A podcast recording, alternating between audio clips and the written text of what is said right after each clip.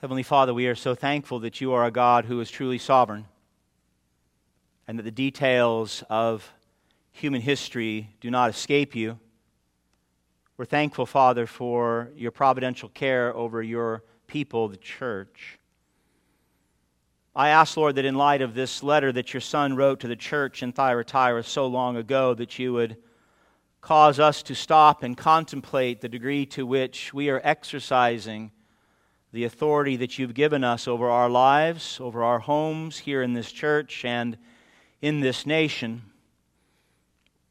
We want to be a people that rule well in mercy, in grace, and in truth. And so be pleased this hour, Father, by your Spirit to sanctify us in truth. Enable us to hear and then to do in a manner that is most pleasing to you. We ask these things in Christ's holy name. Amen.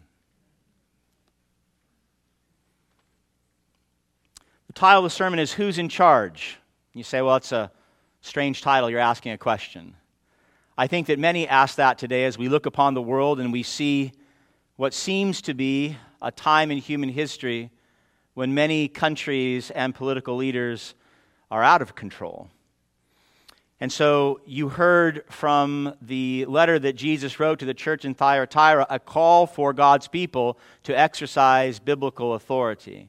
Now, that's a term that we hear when we hear authority and rule. We usually don't respond well to it because most of us, as Americans, we've been taught to rebel against authority and or we've experienced authority that's not been biblical and therefore we don't like it. The question for us is who's in charge requires us to ask a primary question, and that is what was the original plan for mankind in the beginning? Made in the image of God, what was the plan by God for man before the fall? Genesis 1:28 says that God blessed Adam and Eve and he said to them this. He said, "Be fruitful and multiply and fill the earth and subdue it, and have dominion, rule, authority over the fish of the sea and over the birds of the heavens and over every living thing that moves on the earth." In other words, in the very beginning, when God created all that is seen and unseen before the fall, mankind was given the authority to have dominion over the earth, to be God's vice regents, to rule on his behalf. And so it's in our DNA to rule, it's part of our constitutional makeup. But when sin entered, the desire to rule became perverted. And rather than the righteous rule of sinless man being the story of human history, Instead, history has been littered with the unrighteous rule of sinful men. So bloodied has the story become that many today, even Christians, rebel against all authority as though authority in and of itself is intrinsically bad. We don't trust those in positions of power at any level.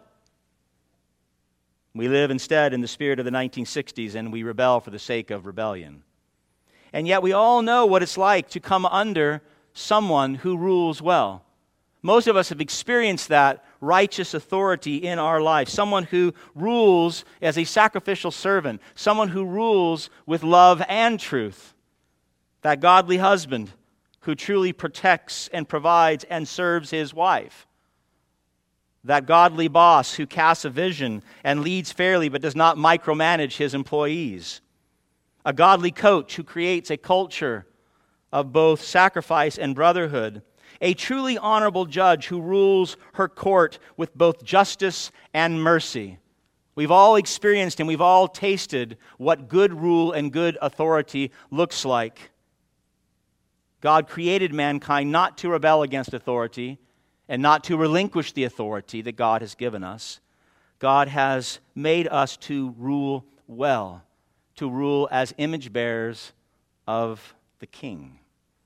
This morning, as we hear our Lord dictate the fourth letter of seven letters written to seven churches in Asia Minor, I would like for us to grow in our understanding of this creation mandate role. It's something we don't talk about much. I'm not quite sure why. I could speculate, but it's irrelevant. The role that God has given us as image bearers. And my hope is that those of us who are redeemed by grace and indwelt by the Holy Spirit will begin to rule well in every sphere of influence in our lives. And I'd like for us to, to see that when we do rule well, when we do exercise godly authority within proper jurisdictions, mankind is not only blessed, but God is glorified. So let's have a look at Jesus' letter to the church at Thyatira. And look, let's look at God's grace in three ways. Let's look one at the authority that's been abrogated. Abrogated means to relinquish or to not exercise. Number two, authority that's exercised, and we'll see that's by Christ. And number three, the authority that is to be shared. That's the church with Christ forever. So if there were a theme to the sermon, it would be this that you were created to rule with Christ for the glory of God. You were created as an image bearer to rule with Christ for the glory of God. Point number one authority abrogated. Look at verse 18. Revelation chapter 2, verse 18. And to the angel of the church in Thyatira, write this Jesus is speaking the words of the Son of God, who has eyes like a flame of fire and whose feet are like burnished bronze. So, Jesus, the only time in the entire book of Revelation that he's identified as the Son of God is here. And so he's saying to the church at Thyatira, by the way, the one who is speaking is God. I am the Son of God, the only begotten Son. God from God, light from light, true God from true God, as we had a chance to hear in the baptismal waters. He identifies himself in this unique relationship as he writes to the church at Thyatira. And then he says, I see with eyes like flaming fire, which means I see everything. He's God. He sees everything, He knows everything, what we do and why we do what we do. And then he adds, and my feet are like burnished bronze. And we saw that a couple weeks back from Daniel chapter 10, verse 6. That means he has absolute control over his enemies. No one usurps the Son of Man. So Thyatira, right off the bat, is made aware that the Son of God knows everything and has the power to judge. In other words, Jesus sets himself up to Thyatira as the ruler of the universe. He is the one who has absolute authority, vested in him by God the Father. But then he turns the dialogue in verse 19 and he commends them. Did you notice that? Look at verse 19.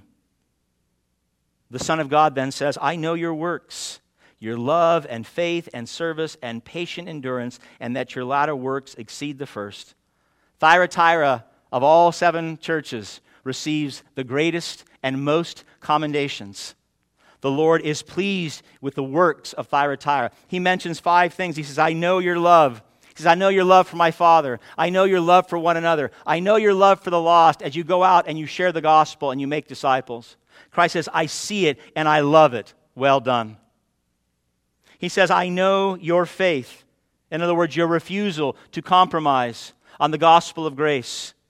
I know your steadfastness in my name, even those even against those who, who come against you and who come against the church. He said, You remain steadfast in the faith. He then says, I know your service, your real care for one another, your real watch care for those in the church, your faithful proclamation outside the church, making disciples and serving your community. He says, I know your patient endurance. They were suffering too, just like at Pergamum and Smyrna. They were suffering. He says, and yet you hold the course. You're being persecuted and ridiculed. Some of you are thrown into jail. Some of you are being put to death, and yet you persevere for my name's sake. And then he adds one more. He says, I know your latter works exceed the first. In other words, he says, You're a growing church. He says, You're growing in your love for me and in your service towards me. Love, faith, service, endurance, and spiritual growth. What more could a church ask for? This is God speaking, and God says, This is what I see in you, Thyatira. I see love, faith, service, endurance, and spiritual growth. It was a glowing evaluation by the Son of God who sees everything. Thyatira was a very, very healthy church, inside and out, save one thing. Just one. Look at verse 20. Jesus says, But I have this against you that you tolerate that woman Jezebel, who calls herself a prophetess and is teaching and seducing my servants, those in the church, to practice sexual immorality and to eat food sacrificed to idols. Now, for those of you who know your Old Testament, you hear that name Jezebel and you cringe. That's one name that we don't name our daughters Jezebel. Jezebel, if you remember, she was the daughter of the priest king Ethbaal who ruled over the Phoenician cities of Tyre and Sidon. And Ethbaal had a great plan. He decided to have Jezebel marry the evil king of Israel, the ten tribes to the north, King Ahab. And together, Jezebel and Ahab truly were a match made in hell. Once married, Jezebel successfully brought the worship of Baal, the Phoenician gods, into the worship of Israel. And she created a nation of syncretistic worship, as we looked at last week, that was taking place in Pergamum. They worshiped Yahweh and they worshiped Baal. She brought in her own prophets, 850 prophets of Baal. In fact, she actually paid them, she financed the prophets of Baal from the treasury of Yahweh, money that had been given to worship Yahweh. Once in power, she systematically started murdering all the prophets of God, with Elijah being her number one target. After several years of treachery and spreading the lies of Baalism to the people of God, God finally acted. He took action and he punished her. She was actually thrown, according to scriptures, from her own palace by her own eunuchs. And as prophesied by God, if you know your Old Testament, she was then what? She was then eaten by dogs. You don't forget that part of Scripture, do you? She was eaten by dogs. You said, not completely. Everything was eaten except her hands, her feet, and her head. The implications being that her hands and her feet that she used to shed blood and her head that she used to devise and speak such evil were too wicked for even the dogs to eat. That's the attachment to the name Jezebel. So when Jesus identifies this woman in Thyatira as Jezebel, that wasn't her real name, that was the title that Christ gave her. He is saying the same infectious disease that Jezebel brought to my people Israel back in 1 Kings, this woman has brought to his people in Thyatira. Now, unlike the previous three churches we've mentioned, Thyatira was not a wealthy church, nor was it in a wealthy city. Thyatira was a working class church in a blue collar town. 40 miles southeast of Pergamum, Thyatira's economy was primarily trade based.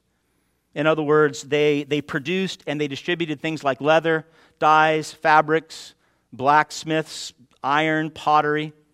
And as a trade based economy, there would have been great pressure for those in the church to bow down to what were called trade idols. You say, well, what is a trade idol? Each trade had a guild or association attached to it, and in those guilds they had particular idols that they were to bow down to. And if you didn't bow down to that trade idol in that particular guild, then you wouldn't participate in that particular trade. Participation and success in the trade required the burning of incense, the bowing down to idols, the eating food that was sacrificed to these false gods, and in some cases, sleeping with idol prostitutes to these false gods. In other words, if you wanted to work, if you wanted to get promoted, if you wanted to engage in the marketplace with your particular trade, this behavior was mandatory. And if you refused in Thyatira, then you did not work. And you were part of the outcast, part of the poor, unable to support your family's needs. We're talking about basic needs like food and rent and clothing. They could not pay for. So there was great pressure inside the church in Thyatira to conform to these trade guilds these trade idols. And so here comes this woman, Jezebel. She comes into the church claiming herself to be a prophetess, and she's teaching God's people in Thyatira. She's seducing them to bow down to these trade idols. Look at the latter part of verse 20. She was teaching them to practice sexual immorality and to eat food sacrificed to the idols of these various trade guilds and she was advocating this type of idolatry and immorality, listen very carefully, as a good thing, as a necessary thing.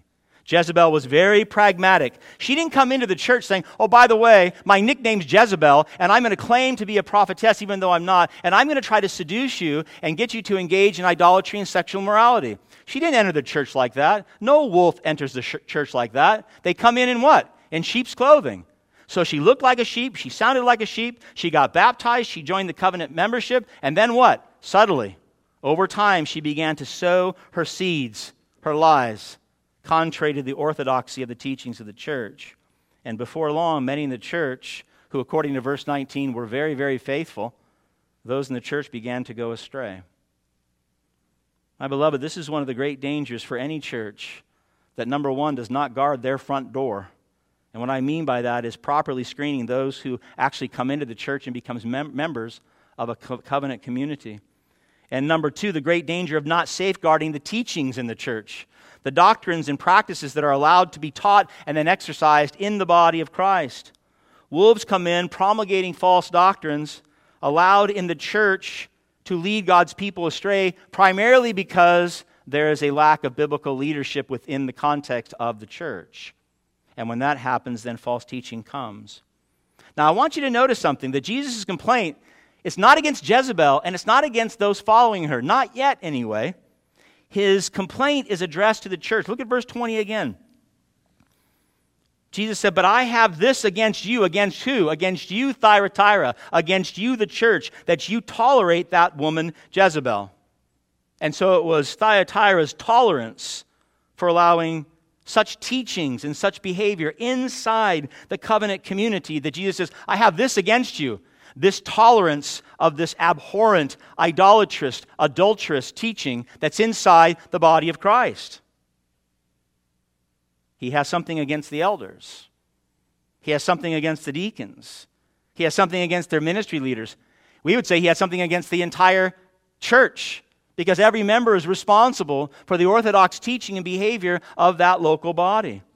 All of those who allowed this Jezebel to come in without check, without rebuke, without church discipline, Jesus, now the Son of God, saying, I see everything, he says, I have it against you. In other words, the church had failed to exercise their biblical authority. They had abrogated that authority to this false prophetess. They failed to guard and protect the orthodox teachings of the church, and they failed to love their brothers and sisters by allowing them to be seduced by a Jezebel of the first century. So Jesus is saying, in your tolerance of evil, listen closely in your refusing to exercise biblical authority, Jesus saying, over my church. Remember, this is his church. By refusing to hold fast to the Word of God, the Bible, you've revealed a side of you that is very, very what? Unloving. Oh, they were loving on one hand and yet unloving in their tolerance on the other. And we know why. We know that tolerance without truth is not loving. Tolerance without truth is hateful. Tolerance that is not guarded and boarded and protected by the truth of God's word, no matter what it looks like, it is not loving, it is destructive. We've seen that in the church today. In the church today, especially in the West, in the name of tolerance today, we not only allow, but we celebrate what? Same sex marriage, as though it's good, even though God's word says a man and a woman will become one. In the church today, in the name of tolerance, we encourage things like gender fluidity and the mutilation of our own bodies due to sexual reassignment, even though we know it's God who creates man in his image, male and female. In the name of tolerance and love, the church has embraced everything from homosexuality and transgenderism to abortion, even though we know it's God who is the one who gives life and calls all life sacred in the name of tolerance and love. Instead of training up our children to know and love the Lord, we relinquish them to the culture and they're trained by people like Jezebel. In the name of tolerance and love, we condone isolationism and forsake community. In the name of tolerance and love, we preach gospels that are not the gospel of Jesus Christ. In gatherings just like this, in this Bay Area, and certainly throughout this country, the gospel is being preached that is not the gospel of Jesus Christ. And we do it in the name of love and tolerance because we do not want to offend. But tolerance without truth is not love, it is hateful because it is a lie and it is contrary to the Word of God. So Thyatira, for all the good that Jesus saw, was failing to exercise the authority that God had given to them as a church to protect the Word of God to protect the honor of God, to protect the well being of God's people. In the name of love and tolerance, they abrogated their authority to this false prophetess, and the result was idolatry, suffering, and destruction in the church. So, what happens when a church abrogates its God given authority? What does God do when churches act like Thyatira and allow a Jezebel to come in and mislead his own people to engage in sexual morality and the idolatry of false gods? Point number two, I pray you're still with me authority exercised. Verse 21. Jesus is still speaking now. He said, I gave her, the woman called Jezebel, I gave her time to repent but she refuses to repent of her sexual immorality. Behold, I will throw her on a sickbed, and those who commit adultery with her I will throw into great tribulation unless they repent of her works, and I will strike her children dead. Those are some pretty amazing words that come from Christ. Thyatira's failure to exercise appropriate biblical authority within the church does not leave the church leaderless. Did you notice that? Jesus Christ is what? He's the head of the church. Jesus Christ is the head of the church. Every single true church belongs to him first and foremost. And so when the elders or the members of a local church fail to exercise biblical authority, then Christ will move. He will respond to a church that relinquishes their authority. He always will take matters into his own hands, and he always does it with mercy and with truth. You see, Christ rules perfectly. Did you notice that? Beginning of verse 21, look with me again. This is such an amazing statement. I hope it caught your ear. Jesus is now speaking of Jezebel, and he said, What? Verse 21 I gave her, this false prophetess, this teacher that's seducing his own people, I gave her past tense time to repent. So this is Jesus who sees everything perfectly, and he's the perfect judge. He's perfectly just. He never does anything unjustly. And yet he stayed his hand against this woman. He gave her time to repent of her willful evil deeds inside the church. And one of the things that I pray we come away with, one of the most fundamental characteristics of godly rule for you ruling in your life, in your family, in this church, in this community, is mercy. It's mercy. You want to be a godly ruler? Then rule with mercy. The fact that Jesus Christ despite this woman's bringing infectious disease of false teachings into the church, would stay his hand and not smite her immediately is truly extraordinary. He gave her time time to repent, time to turn from her evil ways and come under the submission of God's good word. He gave her time. Mercy, my beloved, patience, compassion, and grace. These are all hallmarks of godly rule. So when you hear the word authority in the context of Scripture, it will include mercy and patience and compassion and grace. For that's how God relates to us, that's how God rules over us. As Christians, is it not? Every single moment of every day, Christians walk in the mercy of God.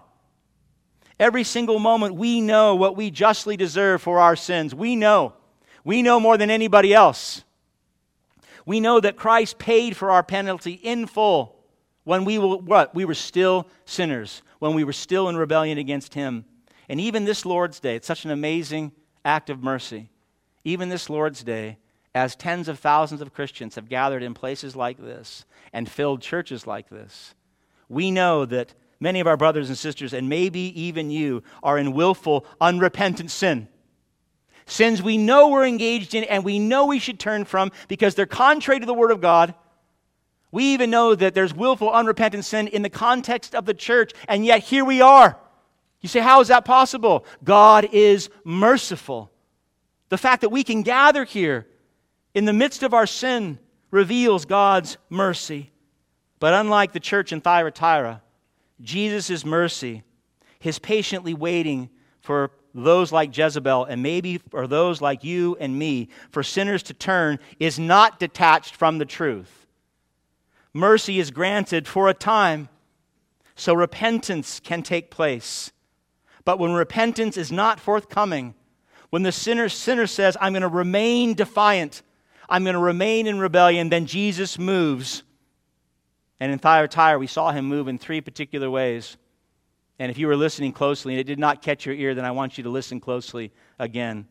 The first thing he says, I'm going to show you how I'm going to move on this woman Jezebel. Look at verse 22. He says, Behold, I will throw her onto a sick bed. And you say, What does that mean? He's going to cause her to become physically ill. She's going to get sick.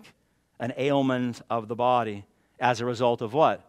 As a result of seducing those inside his church. Now, I have to admit, this is a foreign idea for the Western mind. I know I struggle with this. When I think of sickness, I think of disease, I think of medicine, I think of medical doctors. That's not detached from truth. But there's something here that we're seeing that's repeated again and again in the Word of God that one of the means that God uses to either discipline his children or punish those who continue in their sin is physical sickness. We can't deny it from the text, and I don't think we can even deny it from many of our own experiences in life. And he does the same today. Simply because we live in the Western world with modern medicine doesn't mean that God has stopped using sickness as a means of disciplining or punishing. It'd be foolish for us to think he has. So, what we want to do is we want to stop relegating every time we get sick or every time we're hurt to some infectious disease or ailing bodies because we're getting old. That's almost our first default, our first response. Sometimes, my beloved, sometimes our physical struggles are a direct result of our refusal to repent from sins that we are engaged in, and we know. Sometimes. And therefore, the cure is not going to be you going to a medical doctor and getting a prescription. The cure will be repentance. The cure will be turning from the sin and turning to Christ and being healed spiritually and possibly physically. For those following Jezebel, Jesus said this, verse 22. Latter part, he said, And those who commit adultery with her, those who were engaged in the idol worship of the, the guild gods, he said, I will throw into great tribulation unless they repent of her works. So, unless they turn from these, these guild gods and this idolatrous worship, he says, I'm going to bring tribulation, hardship, and suffering into your life. In other words, their suffering was not going to be because they're sinners living in a fallen world. In these particular cases, they were going to suffer as a direct result of their willful, listen, willful disobedience to the living God. Now, again, like our, our modern view of medicine, I don't think contemporary Christians really strive to make connections between our willful sin and tribulation in our life. I mean, we hear about it, we pray about it. Someone says, How are you? I'm really struggling. I'm struggling in my marriage. I'm struggling with my children. I'm struggling at work. And do you then ask, Is there sin in your life? Because that would be a reasonable question. So, why would you ask me that? I'm having troubles. You need to counsel me. You need to love me. Yes, love and truth go together. In fact, if you've ever seen a nouthetic counselor, one of the first things they will ask you, Are you living in willful, unrepentant sin? Because that's where you want to start. That's where you want to start. It was God through the Holy Spirit who said in Hebrews 12 6, that the Lord disciplines those he loves and he chastises every son whom he receives. Sometimes, my friends, sometimes our struggles reveal more than our living in a fallen world. Sometimes our tribulation and our suffering is a direct result of our lack of repentance from our sin. Sometimes. So, Jesus, the head of the church, says, I will make some sick, I will make some suffer. And then he says, I'm going to take some lives. Did you notice that in verse 23? I will strike her children dead. Speaking of those who follow this Jezebel, I will strike some of them dead, some of those who continue in their false worship. Now, that's an amazing statement. Say, how, how could God do that? How could God take the lives of those in the context of his church? Well, I would say this is the most extreme action that God would take when there's rebellion inside the body of Christ but he is head of his church. We are made in his image. We belong to God. We belong to God. When he exercises this inside the church for those who remain in willful disobedience, we ought not be shocked. We know Acts chapter 5, Ananias and Sapphira, what did they do? They lied. They lied against the Holy Spirit, and God killed them on the spot before Peter and the apostles in the church. We recently, for those of you who were a follower of Ravi Zacharias. I was. I cut my teeth on Ravi Zacharias' apologetics when I was younger. He died in 2020 of bone cancer. He was diagnosed and died two months later. Post mortem, we found out that Ravi Zacharias was engaged in some of the worst sexual sin you could possibly imagine. Broke my heart and many others as well. But I couldn't help to think that after I heard that, did he truly just die of bone cancer as a result of bone cancer, or was this a means by which that God was disciplining and or punishing him? Could have been strictly the cancer, or could have been his spiritual condition that resulted in his death. Jesus makes it very clear, whether we want to believe it or not, some of our sickness, some of our suffering, and even some of our death is a direct result of our refusal to repent. God calls us to repent. He calls us to turn from those sins and to walk in righteousness. And when we say no to God, we are saying yes to sickness, suffering, and potentially death. That's what Christ is saying to the church in Thyatira. My beloved, when the mercy of God is spurned, when we remain in willful rebellion against Christ, Jesus will move. He is merciful and He is gracious and He is patient, but His tolerance and His love is always attached to truth. He is truth. And so He says to the church in Thyatira, I will honor my Father's name. I will honor the purity of the church. I will honor the gospel testimony to the world by ensuring that these people do not continue to promulgate false doctrine. And then he said in the latter part of verse 23, look with me.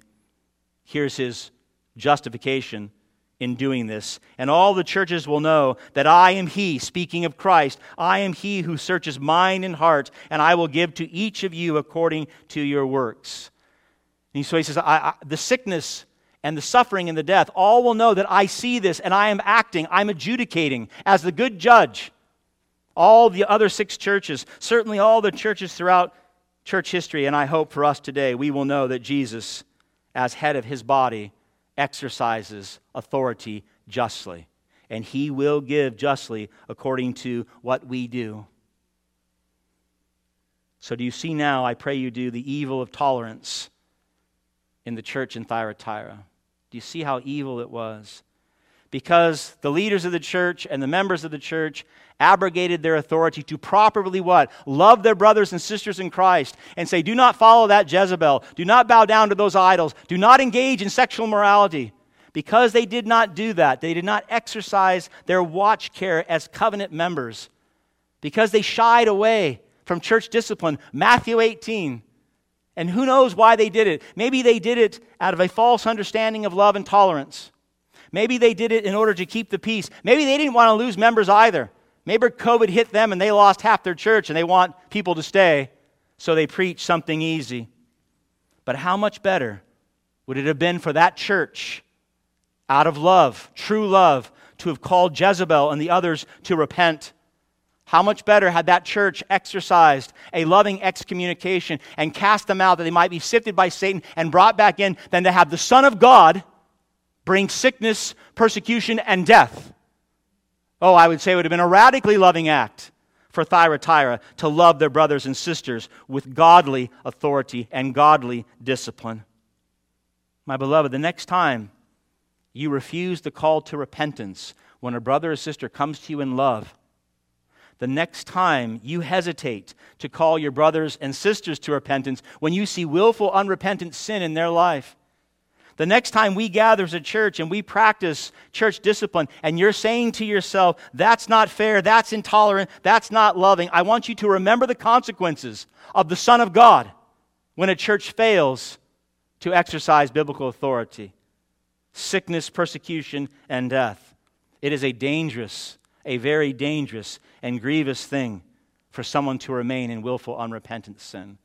And it should compel us, out of our true love for one another, to speak up and to help, to strive in our biblical authority that God's given us to truly love our brothers and sisters in Christ. You say, well, this is not all that cheery, Pastor. This is not all that encouraging. It should be very encouraging to you. If you know yourself and you know the depth of your sin and you know how easily you go astray, how beautiful it is that God would give us the church to help us remain on that narrow path. How glorious is that? None of us are above accountability. None of us are above the need for brothers and sisters to say, hey, I want to help you. I see you're struggling. And that we have the humility to say, yeah, I need help. I need help. And have the resources here to do that.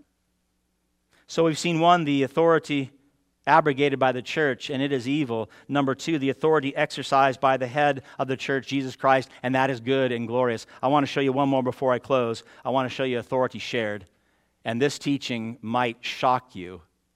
Look at verse 24. Verse 24 But to the rest of you in Thyatira, those who have not engaged in this worship of idols and sexual morality with Jezebel, those of you who do not, did not, do not hold this teaching, who have not learned what some call the deep things of Satan, to you I say this I do not lay on you any other burden. Verse 25 only hold fast to what you have until I come. And so he says, to those of you who did not fall into Satan's trap, he said, when did Satan come into play here? Satan was working through Jezebel, right? The teachings of Jezebel were very much the teachings of Satan. He said, well, what are these deep things of Satan? And the commentators are all over on this. Um, I, I do not believe it's this deep, dark list, you know, a top 10 thou shalt not do list does not make up the deep things of Satan. I think it's actually rather quite simple. I think it's Satan's ability to convince us that God's not sufficient. Right? The deep things of Satan is to convince you that you need someone or something other than the one true living God. That's a deep thing of Satan, because if he can convince you of that, that you need someone or something else more than God to protect and provide for you, then you'll turn to that other person or that other thing. You'll turn to that trade guild or that false God in order to bring you what you think you need. It might be fame, it might be money, it might be success, it might be power. It's something for you. And in doing that, Satan has successful in turning you away from your Creator. Now, to those in Thyatira who had steered clear of the deep things of Satan and remained faithful to Christ, Jesus says this in the latter part of verse 24. He says, I do not lay on you any other burdens. In other words, he says, continue what you're doing. Remember, outside of their deception by Jezebel, they were, they were vested in love and fidelity and service and perseverance, and they were growing spiritually. He says, Stay the course, you're doing a great job. And then he adds one thing, verse 25 only do this hold fast what you have until I come. Stay the course. Don't deviate. Don't forsake the faith. Don't compromise on the faith. Persevere to the end until I come. And then, as he ends all of his letters, there's a blessing. In fact, here there are two. He says, I'm going to give you two gifts for those who conquer. For those who make it all the way to the end, remaining faithful, I have two gifts for you. One you would, I hope, have come to expect by now, because he says it in almost every single letter. The other one, maybe not. Look at verse 26. Jesus says, The one who conquers, the one who conquers is the one who remains faithful all the way to the end. All the way to the end. The one who conquers and who keeps my works until the end, to him I will give authority over the nations and I will rule them with, and he, the, the saints, will rule them with a rod of iron. And when earthen pots are broken in pieces, even as I myself have received authority from my Father. And then he says in verse 28, and I will give him the morning star. Now, the morning star is, is somewhat disputed, trying to figure out, you know, it's apocalyptic language, so there's symbolism involved. Some actually draw from Daniel chapter 12, verse 3, and they believe that the morning star is, is God's promise to his saints to be like, that will shine eternally, will shine like stars in the universe. Um, others like the morning star to the, to the planet Venus, um, which is called, for those of you who are astronomers, it's nicknamed the morning star because it shines so brilliantly in the pre dawn light. And so they attach the morning star to the person of Jesus Christ because Jesus Christ has come and he shines brilliantly to all creation before the dawn of what? Of the new age, of him coming again in glory. And that actually, I don't think this is terribly cryptic. It makes a lot of sense. Revelation chapter 22, verse 16, Jesus literally says this Jesus says, I am the root and the descendant of David, the what? The bright morning star. So I think that there's good reason to believe that the morning star is actually Christ because he says, I'm the morning star. Not terribly complicated. So, like the promise made to Pergamum, Jesus said, I'm going to give you the hidden manna. I'm going to give you me, Christ said. I'm going to give you, Jesus said, I'm going to give you myself. He says the same thing to the church in Thyatira. I'm going to give you the morning star. I'm going to give you myself. And with Christ, that means what? All his love, all his protection, all his provision, all his joy forever and ever. Christ says, that's what you get when you get me. And you say, well, that's sufficient. If I conquer, I get Christ. You need say, not another word, Pastor, because I'm satisfied in Jesus. Jesus has something else to say. So I will add it because he said it. Latter part of verse 26. To him, the one who conquers, I will give authority over the nations. Verse 27. And he, those who conquer, will rule them, the nations, with a rod of iron, as when earthen pots are broken in pieces, even as I myself have received authority from my Father. And you say, wait a minute. What is he talking about? You know what he's talking about. Do you hear what he's saying? Question for you What is, what is your vision of life after death? If you know Christ, you said, Oh, I, I, oh, I have great hopes of the eternal realm. You've already taught us, Pastor. You said in Revelation 2 7 that we're promised paradise and the tree of life, and, and I like that. I like the way that sounds. And you told us that we get the crown of life and we have victory over the second death, so we will not be judged and we will not be condemned for our sin. And you told us that we have full access. We get the little white rock with Jesus' name written on it, so we have full access into the eternal realm. You say, that's good. That's all wonderful. But does your vision for your eternal future include ruling over the nations with God? Yes, you. You say, well, I've never ruled anything in my life, and I don't like to rule, I'm shy. Well, you might be in trouble. Daniel chapter 7, verse 18, where the Son of Man is revealed to us as the one who will rule, talks about, this prophecy talks about the saints ruling with him. Daniel chapter 7, this is centuries before Jesus. It says, The saints of the Most High, that's the church, shall receive what? The kingdom, God's kingdom, and possess the kingdom forever and ever. And then Nine verses later, it says in Daniel 7, verse 27 And the kingdom and the dominion and the greatness of the kingdoms under the whole heaven shall be given to whom? To the people of the saints of the Most High. In other words, the authority that God the Father gave to God the Son to rule because Jesus conquered sin and death through the cross. Jesus is saying now, and I'm going to give it to you. God the Father gives it to Christ, Christ gives it to his church, and he says, We're going to rule together. Look at verse 27 again. And he, that's the saints, will rule, rule them, the nations, with a rod of iron, as when earthen pots are broken into pieces. Now, that have been very, very important for the trade those in the trade of pottery and those in the trade of iron to hear that this authority would be exercised by Christ and the church. The very church that was suffering in Thyatira because they couldn't participate in the, tr- the, the trade guilds because of their faith in Jesus were one day what? Going to rule over them. That would have caused those outside the church to at least pause, I think.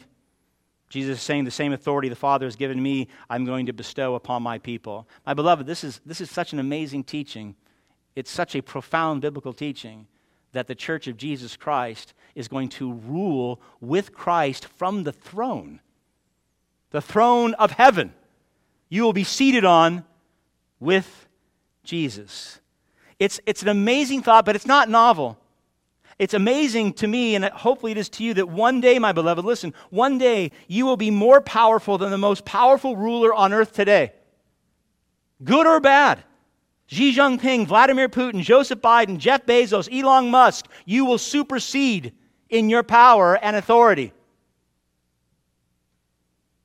I would argue that one day you'll be more powerful than the most powerful rulers in all of human history. You say, well, I, I, what about King David? Yes. Julius Caesar? Yes. Alexander the Great? Constantine? Napoleon? George Washington? Come on. Yes. More so than George. Amazing but not novel. Why is that not novel? This was the creation mandate, was it not? This is what God ordained Adam and Eve to do before there was sin, that they were to have dominion over the earth. They were to rule and subdue the earth with mercy and with truth. They were to rule the earth with Christ outside of sin. And now Jesus is saying the righteous rule of God's people over his creation will be restored. So this is a restoration promise. Adam and Eve's failure in the garden was overcome by Christ's victory on the cross. And so through the cross, my beloved, Jesus not only paid for our sins in full, granting forgiveness and grace to all who repent and believe his sacrifice was sufficient. But he now reestablishes, this is so amazing. When you think of the cross and the work of Christ, he reestablishes his people as vice regents. as those given power to be exercised as rulers over the heavens and the earth with Christ. Rulers over his new creation, not like Adam and Eve who failed in their rebellion, but as those made righteous by the blood of Christ, as those who are sinless, merciful, gracious, loving, just rulers, just like our Savior and King. Now, if this is our future, my beloved, if this is our future, and I believe it to be so because the Word of God is, is true, to rule over the heavens and the earth one day with Jesus, and that authority was secured by the broken body and spilled blood of our Savior, then, then I would argue, and I'll close on this, that we should strive in every area of our lives to rule well. That should be a hallmark certainly of the believer and certainly of God's church.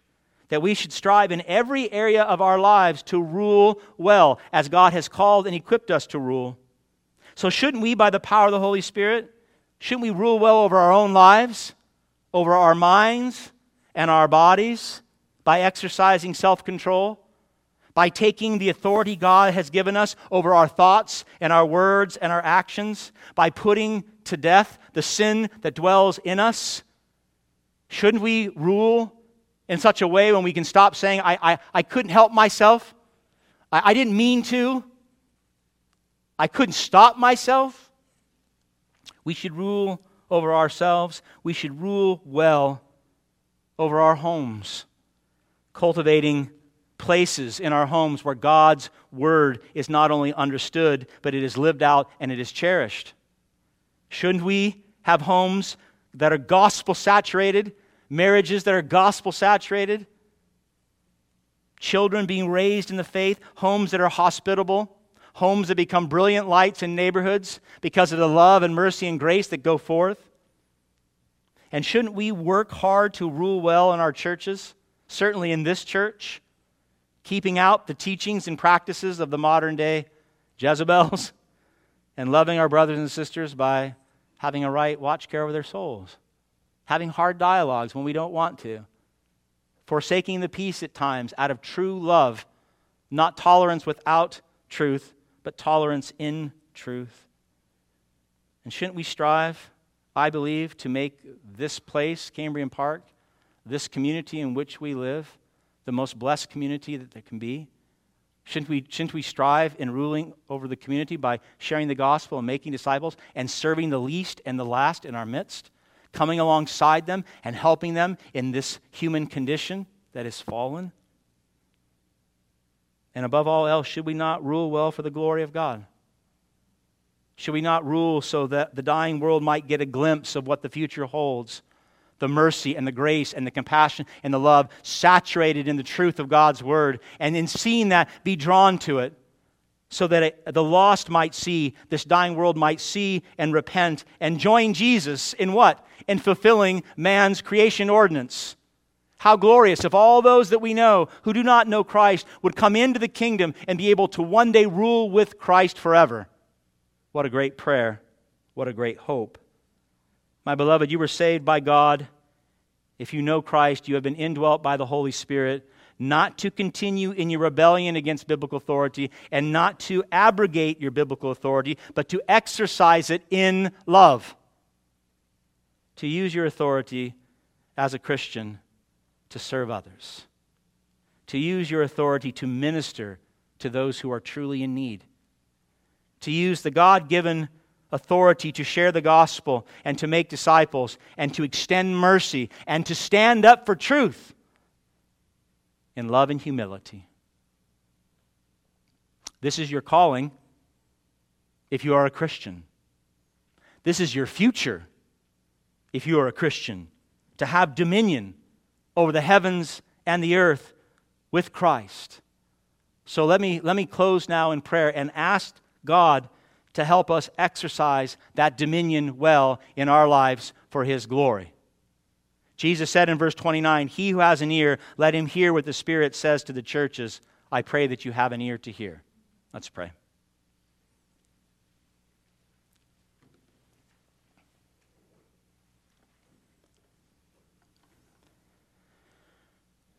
Heavenly Father, most of us have experienced authority in our lives, in our homes, and certainly in our city and nation that have not been biblical.